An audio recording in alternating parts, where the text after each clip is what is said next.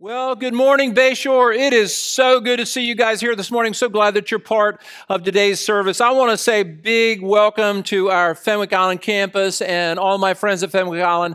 Love you guys. So glad that you're part of today's experience here at Bayshore. And uh, many of you I know so well. Some of you are new to the Fenwick Island campus. Thank you for being a part of that today. And also our online campus, our brand new campus online. And we're so grateful that we have people listening all through our community, hundreds of people that are on now in our online campus. And we want to thank you for joining us and people not only in our community, but outside our community. Uh, we have people listening from the West Coast in California. Last week I heard from Roger and uh, Brenda Hurley from St. Petersburg, Florida. Thank you for listening, uh, dear friends of ours, and so grateful that they are listening. Hey, listen, if you are a part of our online campus, we would love to hear from you. Tell us where you're, you're uh, listening from and what these uh, services mean to you. We'd love to hear from you, and so glad that you're part of today's experience. Well, listen, we're in a series called Hopeless, and we're talking about how to find hope in this series. And uh, we're crossing out the less and we're discovering hope.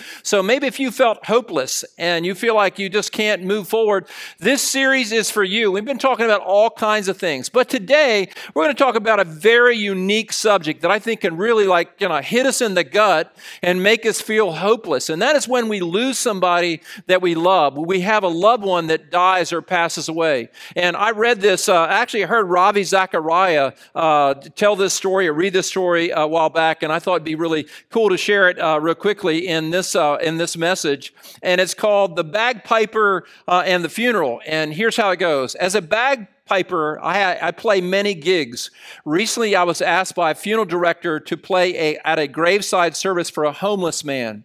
He had no family or friends, so the service was to be at a pauper cemetery in Nova Scotia backcountry. As I was not familiar with the backwoods, I got lost, and being a typical man, I didn't stop for directions. I finally arrived an hour late and saw the funeral guy had evidently gone, and the hearse was nowhere in sight. There were only the diggers and crew left, and they were eating lunch. I felt badly and apologized to the men for being late. I went to the side of the grave and looked down, and the vault lid was already in place. I didn't know what else to do, so I started to play. The workers put down their lunches and began to gather around. I played out my heart and soul for this man with no friends and family. I played like I never played before for this homeless man. And as I played Amazing Grace, the workers began to weep.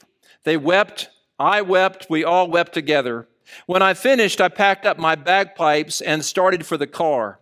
Through my, though my head was hung low, my heart was full. As I opened the door to my car, I heard one of the workers say, I've never seen anything like this before, and I've been putting septic tanks in for 20 years.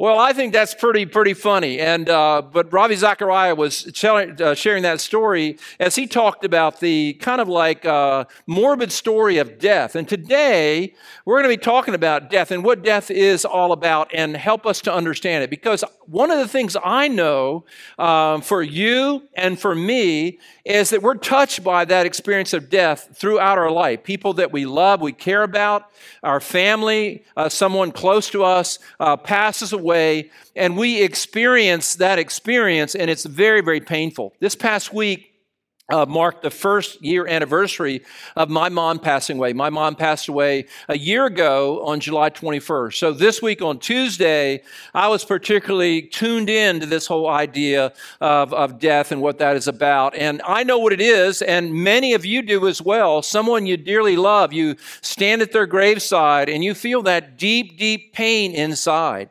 Uh, this week, uh, a great leader in our community, uh, Ross Dukes. Here's a picture of Ross Dukes. Ross Dukes is actually the grand grandfather of Barry Dukes, who is the worship director at our Rehoboth campus. Ross Dukes uh, passed away this last Tuesday, ironically, on the day of my mom's anniversary of her death. And Ross went to be with the Lord, a great Christian leader, uh, served in churches throughout our community, and uh, he actually designed my house, a wonderful, godly man. And we're really going to miss Ross Dukes and our family. We always see people that we know that uh, pass away, and sometimes people that, that we don't know very well well. Uh, for instance, John Travolta, his wife, uh, Kelly Preston, here's a picture of her. She just passed away about two weeks ago. She's only fixed, 57 years old. She had, uh, she had breast cancer and fought that breast cancer for about two years. And uh, about two weeks ago, uh, she passed away. So we all know people that are famous that die.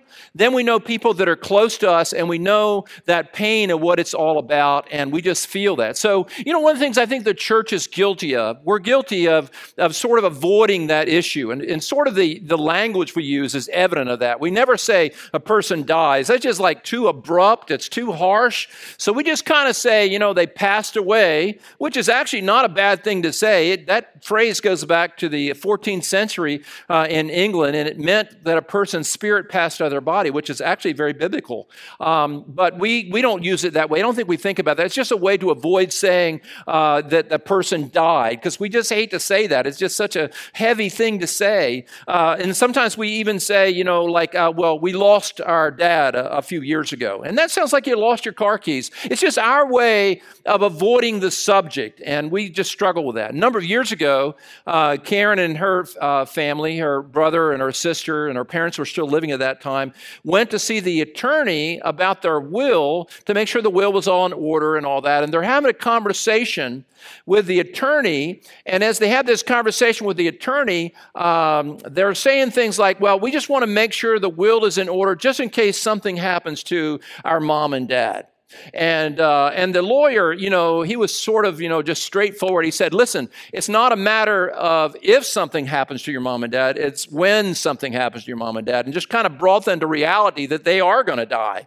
And so that's an interesting conversation. So we all avoid this subject. But one of the things I think we should do in the church is I think uh, we need to teach on this because, you know, the church should be relevant for every subject. And this is a very relevant subject. And I think the guilty thing that we have in our modern churches, and I'm a part of a modern church, lead a modern church, love a modern church, but one of the things I think we're guilty of is we're guilty of making all of our teaching, all of our messages about how to be successful in this life and uh, how to be a good father, how to be a good wife, how to be a good parent, how to be, you know, a good employer, employee, and all of that, and how to be successful, how to have your best year now. All that's uh, your best life now. That's a really, really uh, good thing. But you know, it's an incomplete message because the Bible not only talks about how to be successful in this life, but it talks about the life to come. And if we don't have a good understanding, and if we're not trained to understand this important part of the reality of life,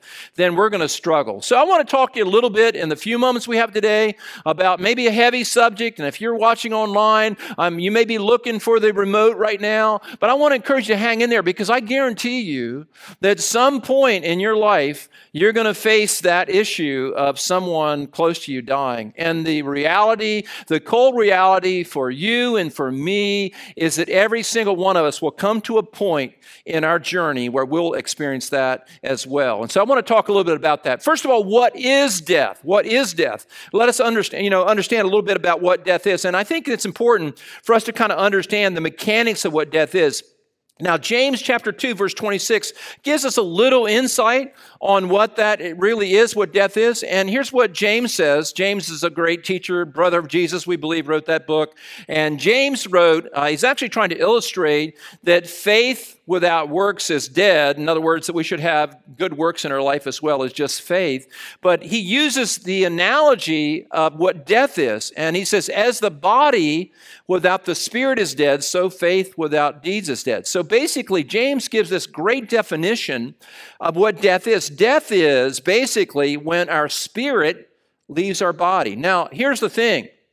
We're not just uh, material beings. We are immaterial as well as material beings. We're not just a body, and all of us want to look good. You know, I've been trying to lose weight. I'm doing my push ups. I'm exercising. You know, I want to look good, and you want to look good. You're at the gym. And I don't think many people, you know, are like trying to be, uh, you know, working out to, to be healthy. I think, you know, that's a byproduct. I think we all want to look good. I mean, really, don't you want to look good? You know, we're like trying to look good. And, and so I think we think about ourselves as, as mainly a body. Do you realize the Greeks had that issue? The Greeks, you know, were all into their body. You know, they wanted to be ripped and all that. And I'm all about being ripped. You know, I'm not sure it's going to happen for me, but anyhow, you know, I think that's incredible. But you need to remember, and I need to remember, that we are not just a body. In fact, Death is when our spirit, the real inner man, the real person, leaves our body. That's when death happens. There's this formula I'll put on the screen here. And the formula is body minus spirit equals physical death. So, what is physical death? Physical death is when the spirit leaves the body.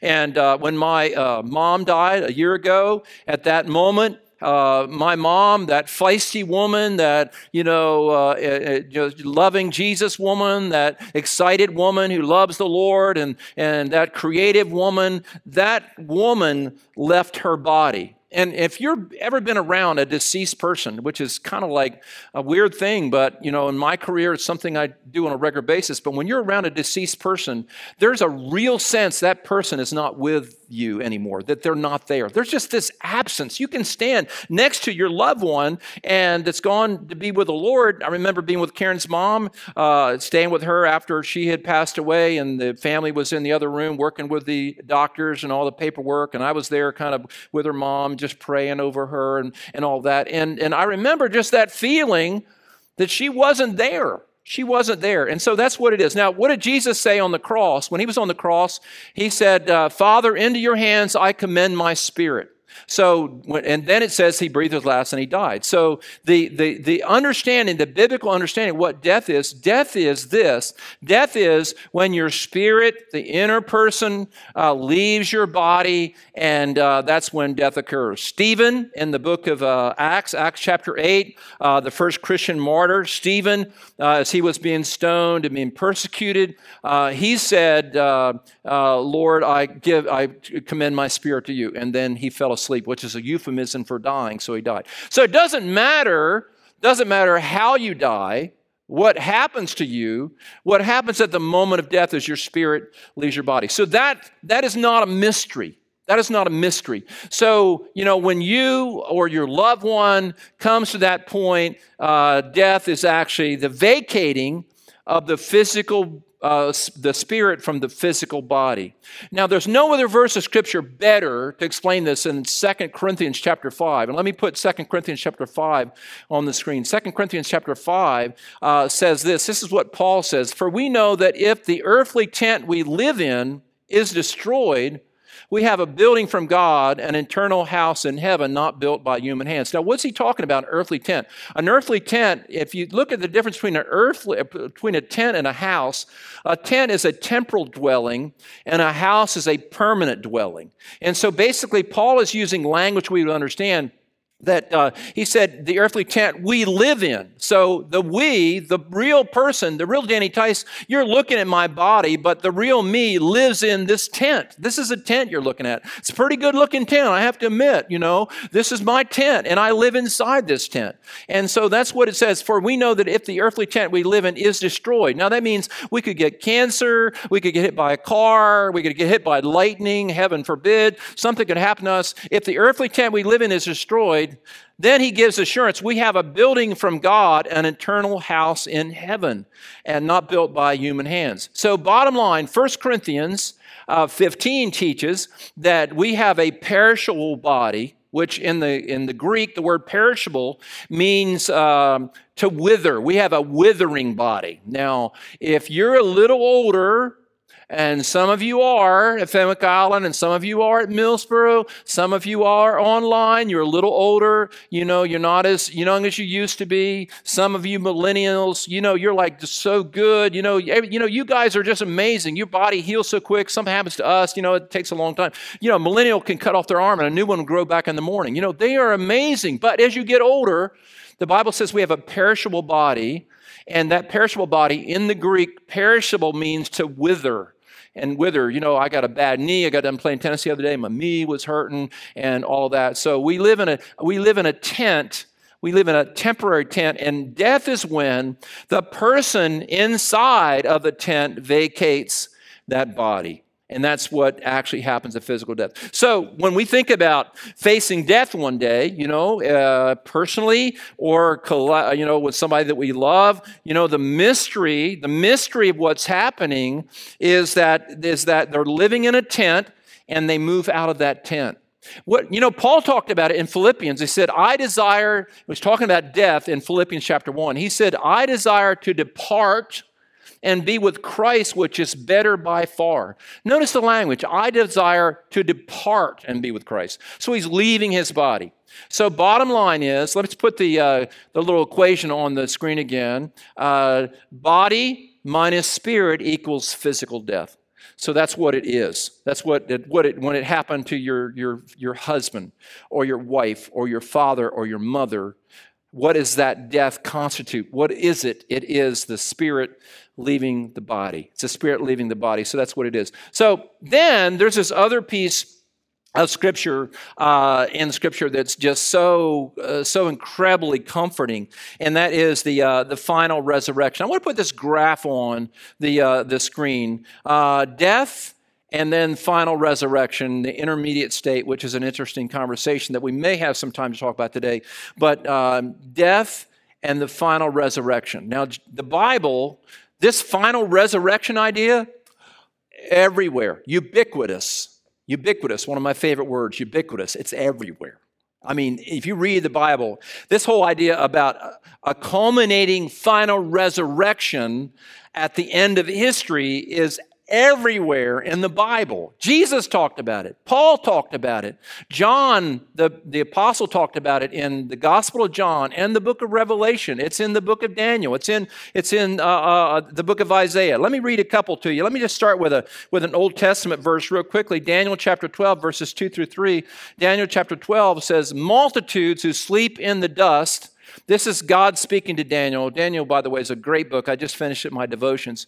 Multitudes who sleep in the dust of the earth will awake. Now, the multitude idea there is listen, it's just basically a, a blanketed word that covers everything. There's just a lot. It's talking about billions and billions and billions of people have lived on this planet and they've died. And Daniel is told by the Lord, multitudes, everyone who sleep in the dust, they're buried in different forms and fashions. Multitudes who sleep in the dust of the earth will awake.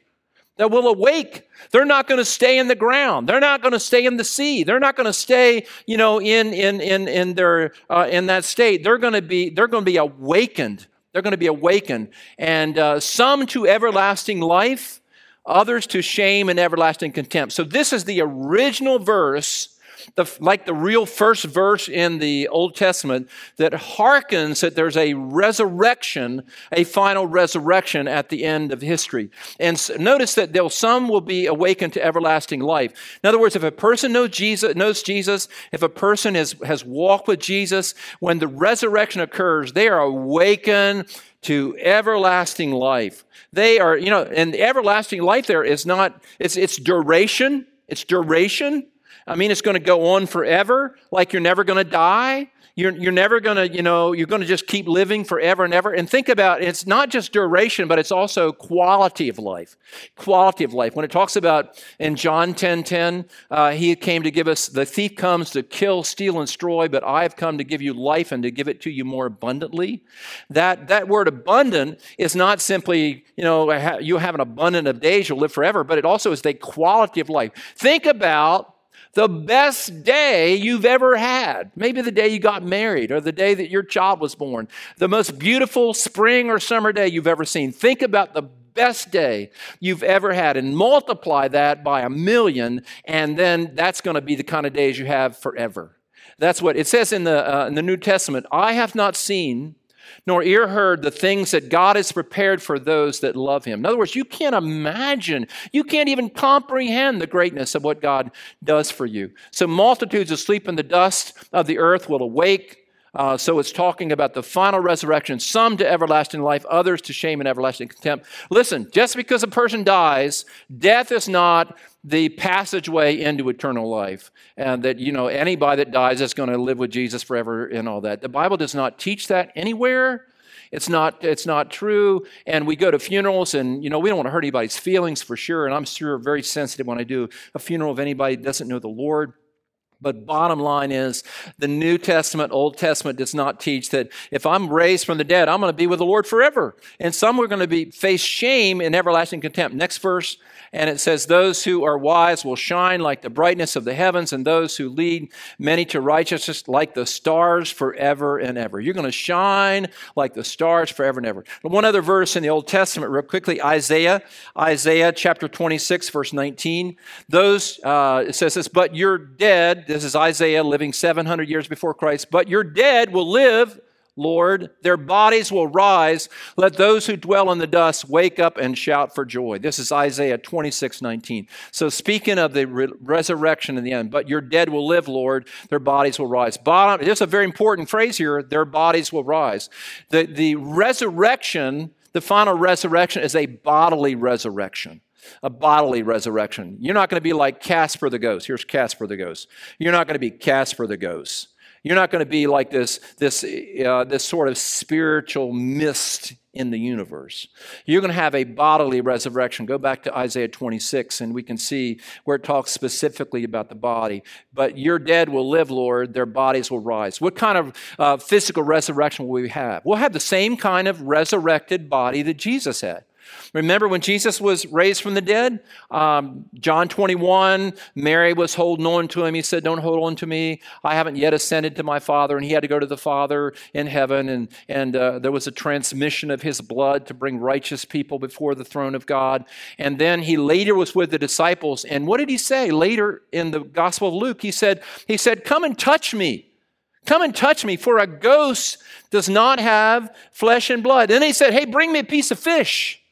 My dad loves uh, those McDonald fish sandwiches. He just like eats like 10 of them a week. He loves them. And it's like Jesus said, bring me one of those, bring me one of those McDonald fish sandwiches. And he ate it. And he was demonstrating that he had a physical resurrection and that we will have a physical resurrection. The Bible very, very clear on this that we're going to have a physical bodily resurrection. My mom is not going to be a phantom. Ross Dukes is not going to be a phantom. They're going to have a renewed body, renewed body. Uh, it says in um, 1 uh, Corinthians chapter 15. Let's go over there. 1 Corinthians chapter 15, verse 50. I declare to you, brothers uh, and sisters, that flesh and blood, physical bodies, cannot inherit the kingdom of God, nor does the perishable inherit the imperishable. The perishable, go back to that last verse. The, the, nor does the perishable inherit the imperishable. Perishable means, it actually literally means in the Greek to wither, to wither and to, you know, kind of get old. The perishable uh, is we're not going to have a perishable body in the future. We're going to be given an imperishable body, a body that's full of vigor and life and has this amazing ability that can do some of the things that Jesus did, you know, and we're not confined to time and space, but we can move around. I declare to you, brothers, sisters, and brothers, I declare to you, brothers and sisters, that flesh and blood cannot inherit the kingdom of God, nor does the perishable inherit the imperishable. Next verse. Listen, I tell you a mystery. We will not all sleep, but we will be changed in a flash and the twinkling of an eye, the last trumpet, for the trumpet will sound and the dead will be raised imperishable. In other words, when my mom is raised from the dead, and she comes, uh, you know, out of the grave, and her, her, she comes out of the grave. She's not given an old. She had dementia. She doesn't have dementia anymore. She doesn't have a. She had a, a weak heart. She doesn't have a weak heart anymore. She doesn't have anything wrong with her body. Her body is a supernatural body like Jesus had.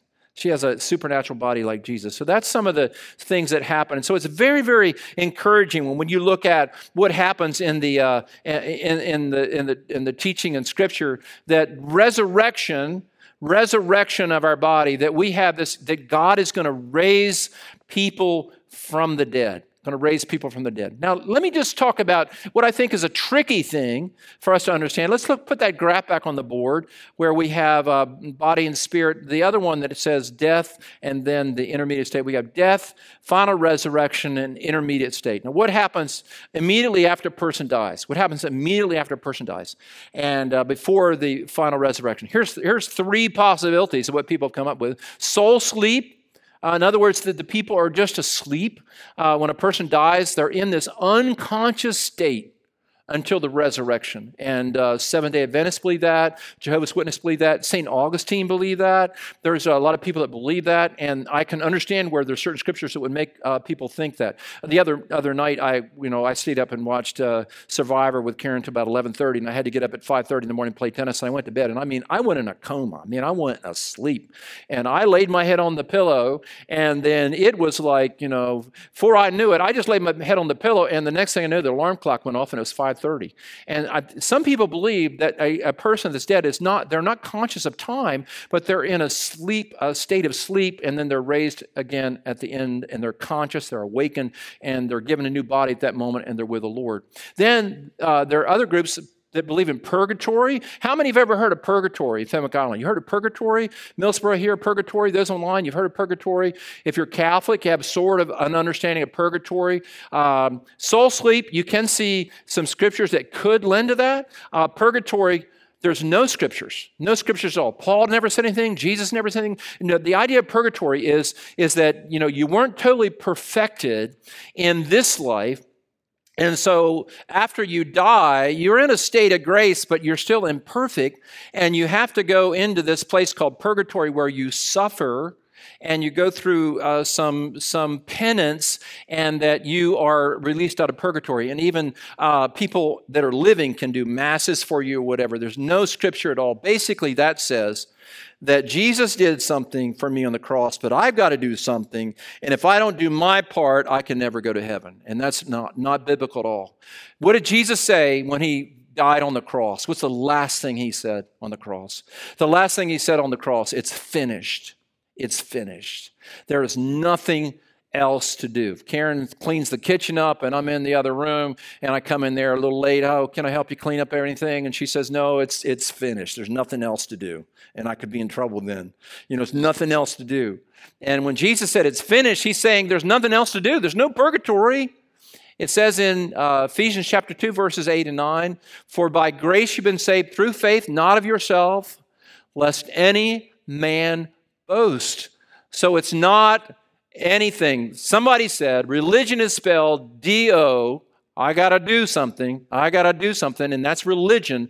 Salvation is spelled D O N E, done. It's done. Jesus finished the work. And I'm so grateful for that. Those of you that are listening to this message right now, if you're a follower of Jesus, I want you to just give a big shout right now that the work that has been completed for you, Jesus said it's finished, and you don't have to do anything after you're dying. You don't have to be in some torture chamber for 2,000 years waiting to get to heaven. That is not a biblical concept. And so the other thing that I think is important that we can look at is this other option here that the option that I go for is that we're with Jesus and we're waiting for a new body. And I'm not quite sure how the new body thing works and the timing and all that, but I believe that uh, Paul said in Philippians chapter 1 to be absent from the body is to be present with the Lord. And he said, I desire to depart and be with Christ which is better by far. And if he said, I desire to depart and be with Christ, which is better by far, I don't think he was saying, I can't wait to get in a grave and sleep for 2,000 years. I think he was saying, I know as soon as I draw my last breath, as soon as my spirit leaves my body, as soon as my spirit leaves my body, I'm going to be with Jesus. I'm going to be with Jesus. I love that. You know, another great argument that we're going to be with Jesus right after we die is in 1 Thessalonians chapter 4. It says, When the Lord comes back, He'll come back with a shout. The Lord Himself will come back for us. By the way, God's not sending an angel for you. He's not sending Gabriel. He's not sending Michael. When it's time to come get you, He's coming for you Himself. I preached many times in Texas, down to uh, Tyler, Texas. My friend Sammy Fisher, who's my one of my best friends, uh, when I fly into Dallas Airport with uh, my wife Karen, uh, we get to the baggage claim. We walk out of baggage claim, and there's Sammy there waiting for me to meet me personally because he loves me. And he's got his car all shined up. Usually has a new one, by the way. Got his car all shined up, pops that, that uh, trunk and puts my, uh, our bags in there, and then we travel and hang out together. And when Jesus comes back, he's coming back for you. But listen, it says when he comes back, he'll bring with him those that have died in Christ.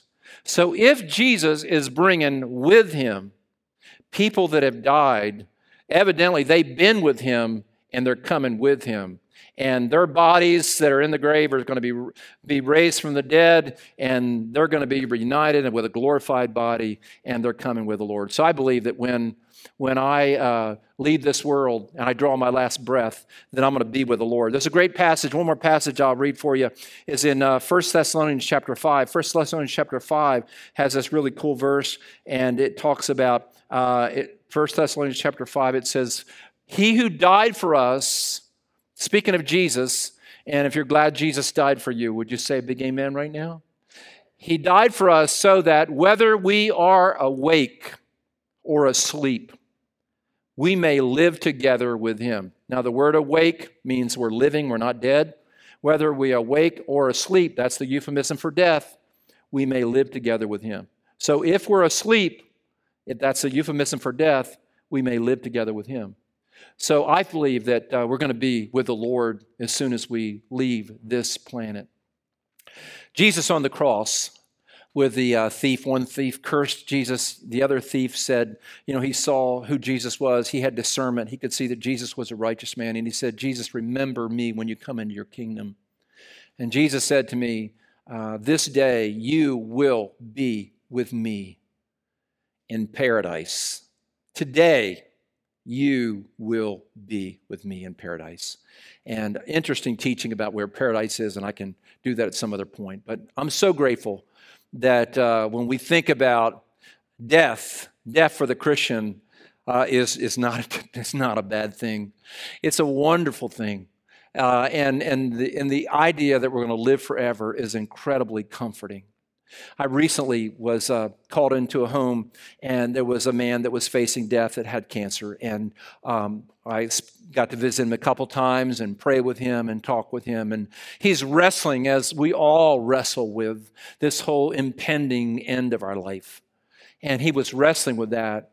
And I just talked to him and read scripture to him and prayed with him. And one day I was sharing with him, you know, how when I was in junior high, uh, in Seaford. I went to Seaford uh, high, uh, high, School, and but when I was in the middle school, the middle school in Seaford is right on Stein Highway, and I was in that. Uh, I was in middle school, and uh, that was seventh and eighth grade, and I was an eighth grader, and I was finishing eighth grade, and the next year I was going to go to another school, the big high school, and I was really apprehensive about going to that high school. Uh, because it was much bigger and I'd never been in that high school before. And that whole summer, that whole summer, I was worried and I was filled with anxiety about that change, going to that new high school. But when I got to the new high school, I found out it was bigger, it was better, the teachers were better, and there were more girls. It was an amazing, amazing thing. I feared that because I didn't understand it and I didn't know what it was about. We fear the unknown. And so when we think about leaving this body and going to be with the Lord, there's nothing to fear. There's nothing to fear. And the Lord is with you and the Lord will comfort you. 1 Corinthians 15 says this If Christ be raised from the dead, we too will be raised from the dead. And we have that incredible promise. So when you think about processing life, going through life, dealing with life, dealing with the pressures of our age, dealing with all the stuff that you're dealing with. Remember, this world is not the whole story. This world is not the whole story. But we will be awakened for everlasting life to be with the Lord. And He's with us. And we've got to have that theology, we've got to have that understanding in order to be strong in our faith. Let's pray together right now. Those of you that are in your home, those of you at Fenwick Island, would you raise your hands right now? Those of you that at the Millsboro campus, those of you that are online, just raise your hands. If you're not driving a car, but just raise your hand and worship the Lord right now. Let's ask the Lord to help us. Lord, we want to thank you for taking care of us, not only in this life, but in the life to come. You're Lord, not only of this world, but the world of eternity. And so, Lord, as we walk through the uncertainty of life, we're grateful that you're our shepherd. And even though we pass through the valley of shadow of death, we will fear no evil, for you are with us. We thank you for your love and your mercy in Jesus' name. And everybody said, Amen and amen.